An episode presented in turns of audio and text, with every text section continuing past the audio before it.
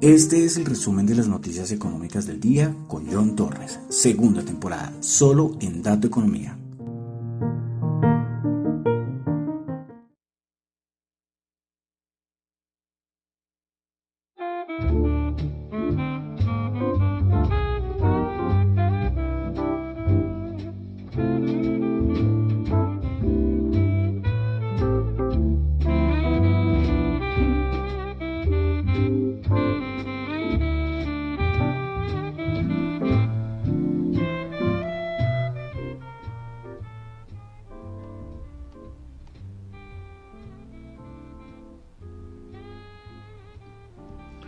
Buenas noches a todos, son las 8.01 de la noche de hoy 12 de febrero del año 2022.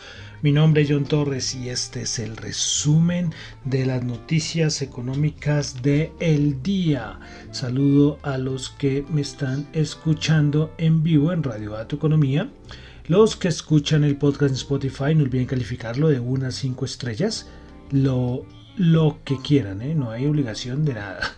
Eh, en Apple Podcast también me pueden escuchar, también pueden calificarlo de 1 a 5 estrellas y también otro lugar donde ya comprobé por mí mismo y es en, en los podcasts de Google. No tengo ni idea qué hago ahí, pero ahí estoy. Eh, y están todos los episodios, todos, todos, todos. Todos están ahí, entonces también pueden, pueden escucharlos ahí si quieren, pero es que ahí, creo que no se puede calificar ni nada, pero bueno, lo cito de todas maneras. Y en YouTube también me pueden escuchar. El podcast lo pueden escuchar ahí. Recuerden que pueden suscribirse, nuestra meta es ir a los 90 y vamos, iba en 81, ahí vamos, por 90 suscriptores, pueden darle dedito arriba, dedito abajo, comentar lo que quieran y espero responderles. Bueno, entonces vamos a comenzar con el resumen de las noticias económicas. Recuerden que lo que yo comento acá no es para nada ninguna recomendación de inversión, son solamente opiniones personales. Bueno, entonces vamos a comenzar con el día de hoy, 12 de febrero del año 2022. Ayer no hice programa y una de las razones es por todo lo que está pasando entre Rusia y, Ucrania. Bueno, ya ahorita les comentaré. Pero bueno, entonces vamos a comenzar con el resumen de noticias económicas del día de hoy. Comenzamos con Asia y es que tuvimos el día de ayer un informe y de parte del Banco Central Chino. Y vamos a resaltar varias cositas. Primero, el Banco Central chino indica que su idea es que la política monetaria que están diseñando sea para satisfacer las necesidades de financiamiento de la economía. También el Banco Central chino promete aumentar el apoyo financiero para la economía, para el sector real de la economía. Y finalmente, el Banco Central chino va a pedir que varios bancos amplíen la emisión de préstamos. Es decir, seguimos con más medidas de apoyo a la economía por parte del Banco Central Chino. Por eso yo les he comentado, toca estar muy pendientes de China, ¿eh? toca estar muy pendientes de estos movimientos de apoyo a la economía por parte de China. Y en algún momento eh, algún movimiento más de mercado más interesante. Bueno, ahí lo dejo. Pasamos a Europa. Eh, vamos a comenzar con un dato que sacó la Comisión Europea respecto como al un listado de cómo se han comportado los países respecto a la recuperación económica, es decir, la evolución del Producto Interno Bruto de entre 1919, entre 1900, entre 2019 y 2022, viendo la variación acumulada prevista en porcentaje. Voy a citar a los cinco primeros. Irlanda, 27%. Luxemburgo 9,2%, Polonia 8,7%, Lituania 8,3% y Estonia 7,5%. Y en la parte de abajo del ranking los cinco últimos son en el puesto número digamos primero y el quinto será el peor Alemania 1,6%, República Checa 1,6%, Portugal 1,4%, Italia 1% y en el último lugar y el único país en negativo, España con menos 1,1%. Entonces la recuperación en Europa pues se nota que es, como dice el mismo título del informe, una recuperación muy desigual. Dato importante que este nos suministró la, eh, la, Comisión Europea. Seguimos en Europa, tuvimos dato de inflación en Alemania 4,9%, el dato interanual, el mensual 0,4%. Más datos eh, respecto al Producto Interno Bruto del Reino Unido, pues este se expandió el 2021 7,5% y así es el mejor crecimiento anual desde la Segunda Guerra mundial. Lógicamente, siempre como le diré, comparado con 2020, pues todos los países tendrán fuertes eh, porcentajes en crecimiento económico. En Turquía tuvimos al ministro de Finanzas diciendo que espera que la inflación esté alrededor del 24% para este año 2022 y que se espera que Turquía tenga una inflación de un solo dígito para el año 2023. Bueno, eh, no va a ser fácil, pero bueno, ahí, ahí lo, lo, coloco. Bueno, comenzamos con tema Rusia. Primero con todo, con decisión del política monetaria de su Banco Central. El Banco Central ruso subió sus tasas de interés del 8,5 al 9,5% como lo esperaba el mercado. Bueno, conflicto Estados Unidos-Rusia. Primero que todo es que ayer eh, no sé a qué horas fue, empezó a aparecer por parte de los medios que ya era inminente la invasión de Rusia a Ucrania. Eso fue pero, pero en todo lado, que ya era inminente, que era inminente. Después, al momentito, como en las horas de la tarde-noche, eh, apareció un funcionario de la Casa Blanca diciendo que era inminente, pero que todavía les faltaba por confirmar varias cosas. Era inminente, pues tan inminente, inminente, pues no. Pero bueno, la decisión por la cual dije no voy a grabar podcast eh, ayer era porque iba a aparecer la apareció noticia que Biden y Putin iban a hablar el día de hoy en las horas de creo que el mediodía, creo que fue que hablaron. Entonces, eh, ¿qué resaltamos de la, de la conversación? Bueno, primero que todo, no lo, que dicen, las fuentes oficiales, dicen que la, que la conversación no obtuvo mayor resultado, es decir, que Rusia sigue con su, o sea, sin cambiar de opinión, para decirlo de alguna manera, pero que Biden sí dijo que si Rusia invade, Estados Unidos y sus aliados van a responder con mucha decisión. Y a su vez lo vuelve a decir, eso lo ha dicho varias veces días anteriores, que Rusia pagará un precio muy alto si invaden. Eh, también hubo comunicado por parte de varios funcionarios de la Casa Blanca. Eh, bueno, la reunión entre Biden y Putin fue más o menos de una hora, pero que grandes medidas no va a tomar. Pero eso sí, en todo lado se ha dicho que desde varios, varios días, como le digo, que si eh, Rusia invade Ucrania, Rusia la va a pasar mal. Entonces yo no sé, tendrá que hacerlo pensar un poco, ¿no? digo yo, digo yo. Pero bueno, Putin es Putin y sí, porque es que verdad, los precios le va a pesar a la economía rusa, ¿eh? le va a pesar a la economía rusa. Entonces esto fue, pues, veremos, eh, yo también decía ayer en Twitter que será que le va a dañar los Juegos Olímpicos a, su amigo presidente chino, el señor Putin. Los Juegos Olímpicos terminan ahorita el 20 y como se hablaba que ya era inminente, pues yo me, genera dudas todavía. Varios, varios decían es totalmente inminente para todo el mundo, menos para Ucrania y para Rusia de inminente, ¿no? Es que eso de ayer fue y lógicamente movió mucho mercado, Mucho mercado. Entonces, bueno, seguiremos ahí cada momento, cada segundo pendiente ahí de, de las redes sociales, especialmente Twitter, medios de todo lado, para saber si al fin va a ocurrir o no esta invasión de Rusia a Ucrania. Bueno, pasamos a Estados Unidos. Tuvimos ayer un dato del sentimiento del consumidor de la Universidad de Michigan. Se estimaba 67, anterior 67.2 y ese terminó en 61.7. Un dato horrible. El, un dato que es muy importante ¿eh? a nivel del sentimiento del consumidor de la Universidad de Michigan. Bueno, más cositas respecto a tasas de interés. Eh, habíamos dicho que Bank of America hace unas semanas había dicho que ellos veían siete tasas eh, de, aumento de tasas durante este año. Pues hubo alguien que se le unió al, bus de las siete aumento de tasas este año y fue Goldman.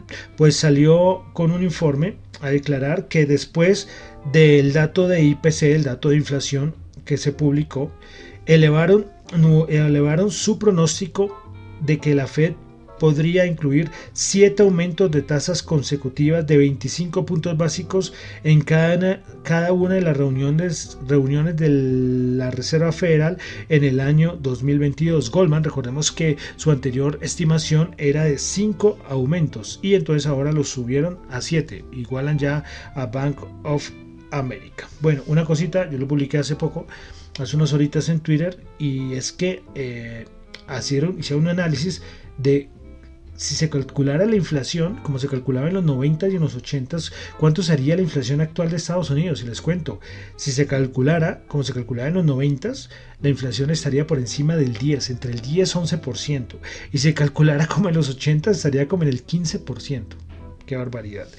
Bueno, unas cositas, y es que eh, salieron los datos a nivel, bueno, eso podría ser de mercados, pero una vez lo coloco acá porque eh, respecto a la inflación, se sabe que la inflación, la inflación, perdón, en Estados Unidos está en el 7,5%, pero miremos algunos precios de algunos commodity, algunos sectores, eh, cómo ha cambiado.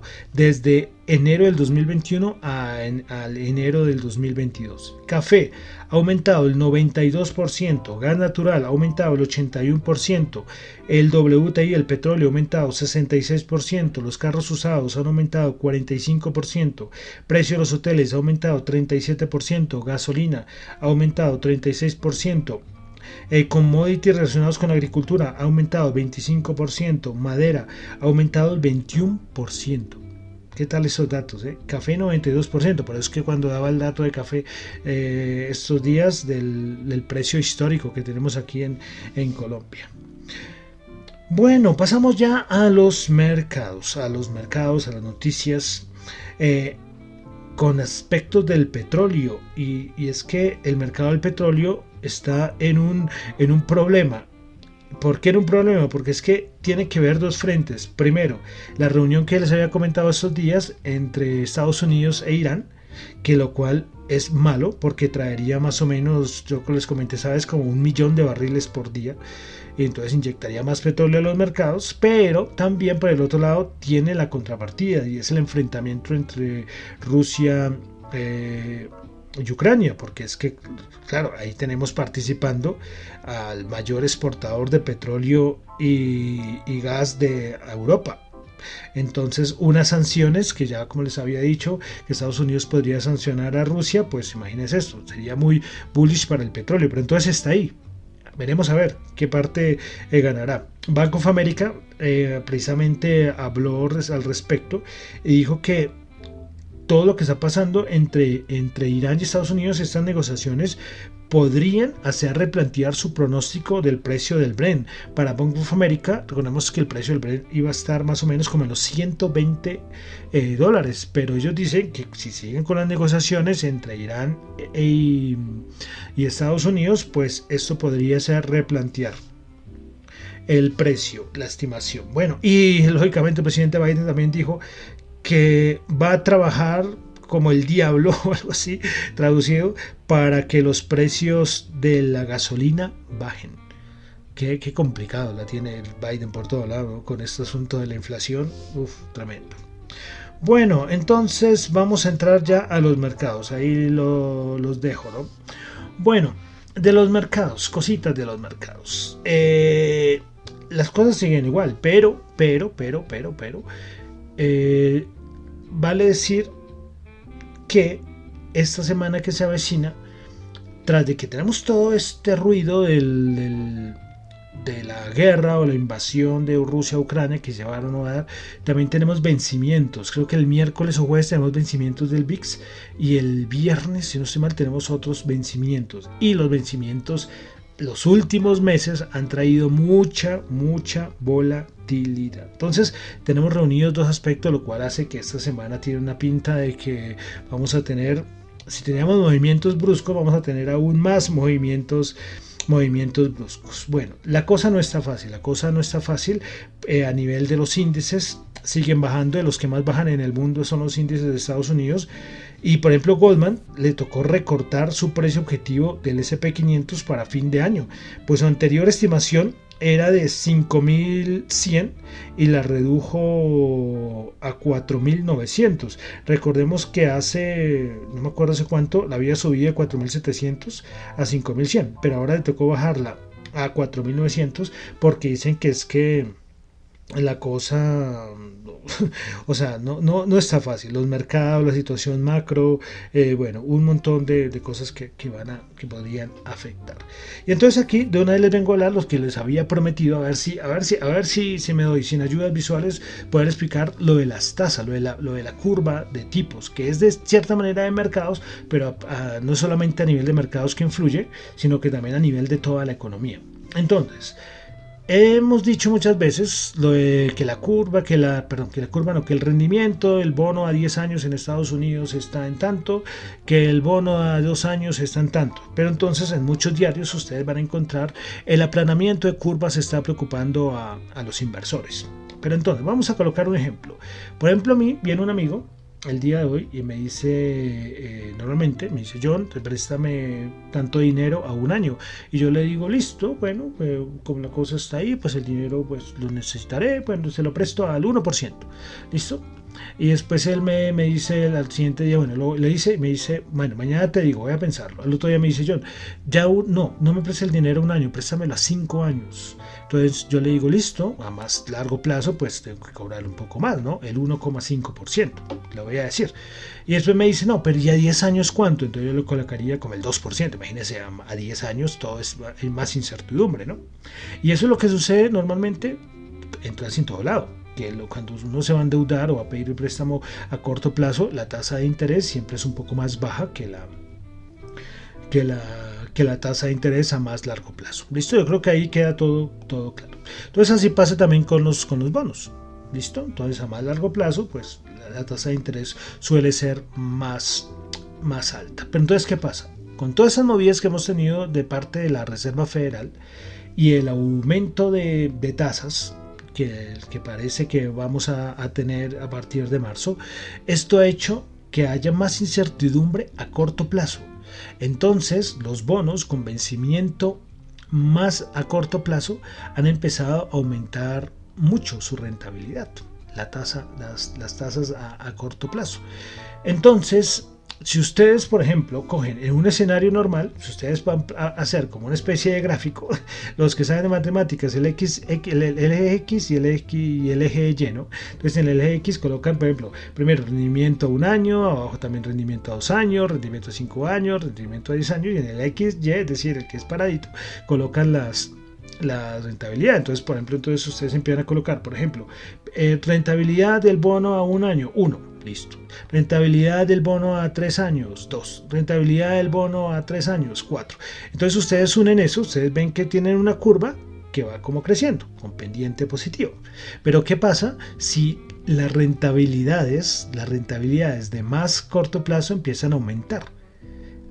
Ven qué pasa. Entonces imagínense que vamos a tener todo, hagan cuenta que todo vamos a tenerlo como en uno, todo, todo, todo. Entonces va a quedar como una línea plana, una línea recta. Entonces ven, ahí es cuando se está hablando de aplanamiento de la curva.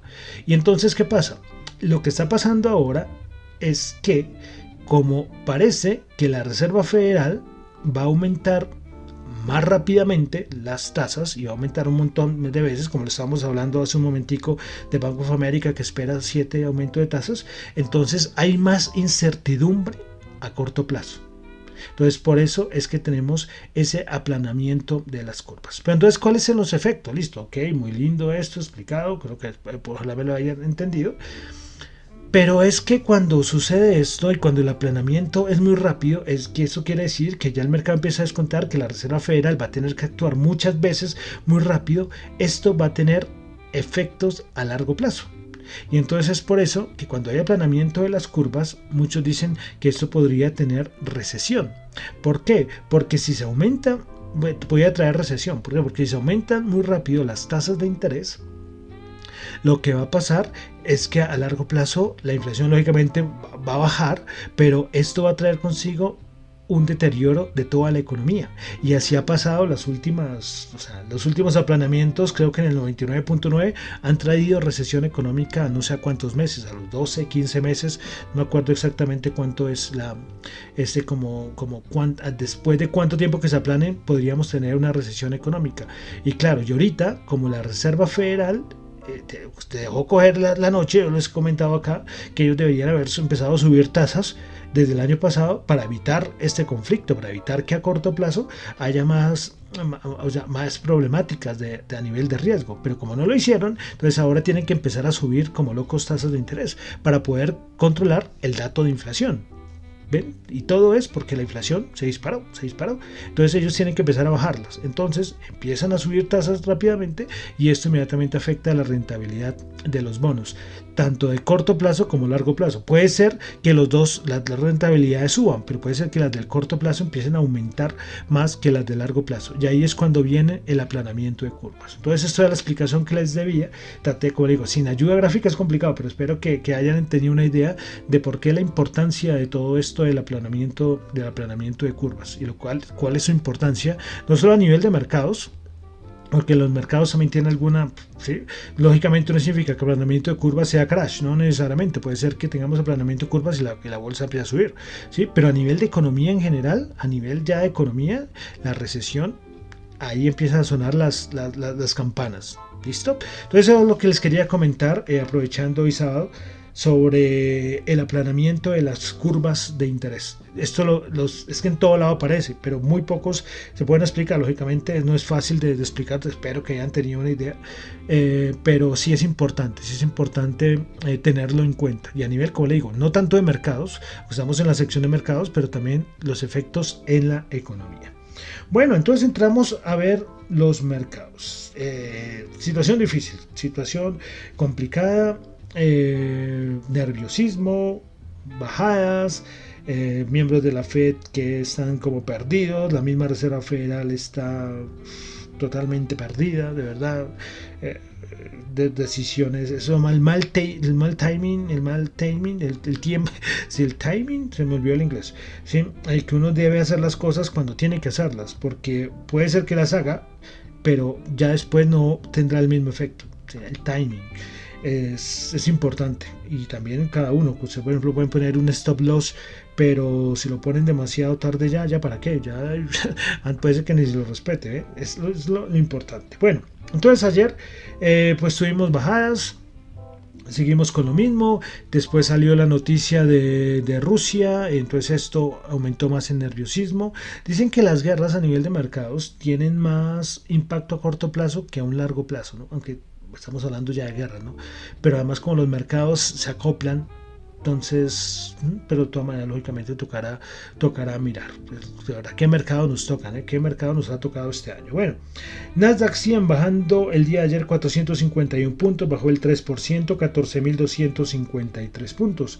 El SP 500 el día de ayer bajó 85 puntos, menos 1,9%, 4.418 puntos. El Dow Jones bajó el día de ayer 503 puntos, bajando el 1,4%, 34.738. El VIX alcanzó a llegar ayer a los 30, se sostuvo y quedó con 27,36. Veremos a ver el VIX que hace esta semana de mayor, de mayor movimiento, mayor volatilidad. Bueno, Bolsa de Valores de Colombia, el MSCI Colcap ayer subió 17 puntos, 1,1%, 1.492 puntos. Principales ganadoras tuvimos a ISA subiendo el 6%, Enca subiendo el 4,6% y Ecopetrol subiendo el 4,2%. Yo les colocaba que con el precio del Brent eh, lógicamente es que uno, como dice la frase, los filósofos, uno no se baña dos veces en el mismo río. Entonces, hacer esas comparaciones, pues sí, pero más de anecdótico, ¿no? Que yo, en cuanto estaba la última vez que el Bren estuvo en 94, que es donde ahorita lo vamos a nombrar, en cuanto había estado Ecopetrol, ¿no? Y en cuanto estaba el dólar aquí en Colombia. Pero bueno, son cosas anecdóticas. Bueno, eh, vamos a las principales perdedoras en la Bolsa de Valores de Colombia. Grupo Bolívar bajó, bajó el 5,7%. Preferencial Colombia bajó el 1,7% y Cemex bajó el 1,7%. El petróleo, como les decía, el Bren 95 subió 3,6. WTI 93,9 subió 3,9. eh, afectado lógicamente, como les decía, por lo de Ucrania y Rusia, lógicamente, moviendo. Otro que ayer, cuando se la noticia de la guerra, la guerra, no, la imposible invasión inminente, pues el oro fue el que subió, 1860 subió 33. Ha sido, para eso cuando dicen guerra o algo así, todo el mundo va a refugiarse en el, en el oro.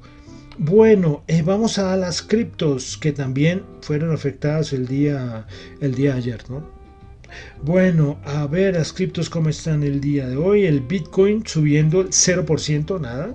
Es decir, no nos hemos perdido de nada con el Bitcoin. Ethereum bajando el 0%. BNB subiendo el 1,3%, Ripple subiendo el 6,7%, Cardano bajando el 1,8%, Solana bajando el 0,2%, Terra subiendo el 5,4%, Avalanche bajando el 0,3%, Dogecoin bajando el 0,2%, Polkadot bajando el 0,02%.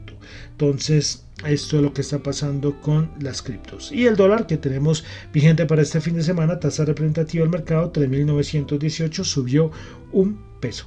Bueno, hoy no hay diccionario cripto, después de darles todo esto, la explicación del, del, aplanamiento de, curvas, pues eh, no les voy a, meter más, más cosas ahí complejas. Bueno, y ya con eso entonces terminamos por el día de hoy el resumen de las noticias económicas. Recuerden que lo que yo digo acá son solamente opiniones personales, no es para nada ninguna recomendación de inversión.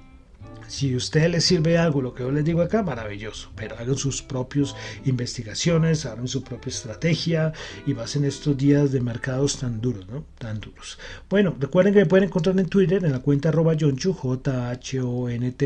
en la cuenta arroba Dato Economía. Y en el correo radiodatoeconomía.gmail.com me pueden enviar todo lo que quieran. Si quieren cualquier... Alguien me decía, John, quisiera explicar algo de un término financiero. ¿Lo podría hacer? Claro, se presentan, mi nombre es tal, tal, tal. Eh, si quieren decir a dónde trabajan o, a qué se dedican.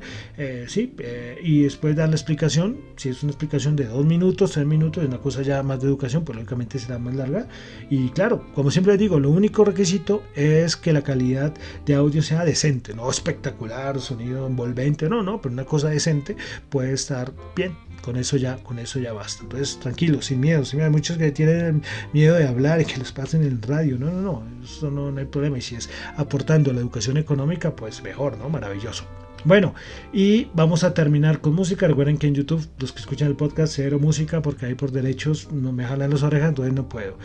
Y hay una cosita, después del terminado aquí el programa, vamos con, con uno de los programas que, que siempre ha, ha, sido, bueno, los programas con los que nació la emisora, que es Nasdaq, que es un programa de solo música electrónica, y creo que estará las siguientes horas ahí en Radio Radio Dato Economía, para que si quieren escuchar algo, los que les gusta la música dance, electrónica, techno, bueno, todo esto. Esto será después, aquí cuando termino, despuesito, a los pocos minutos, ya estará comenzando Nasdaq. ¿Qué tal el nombre, no? Nasdaq.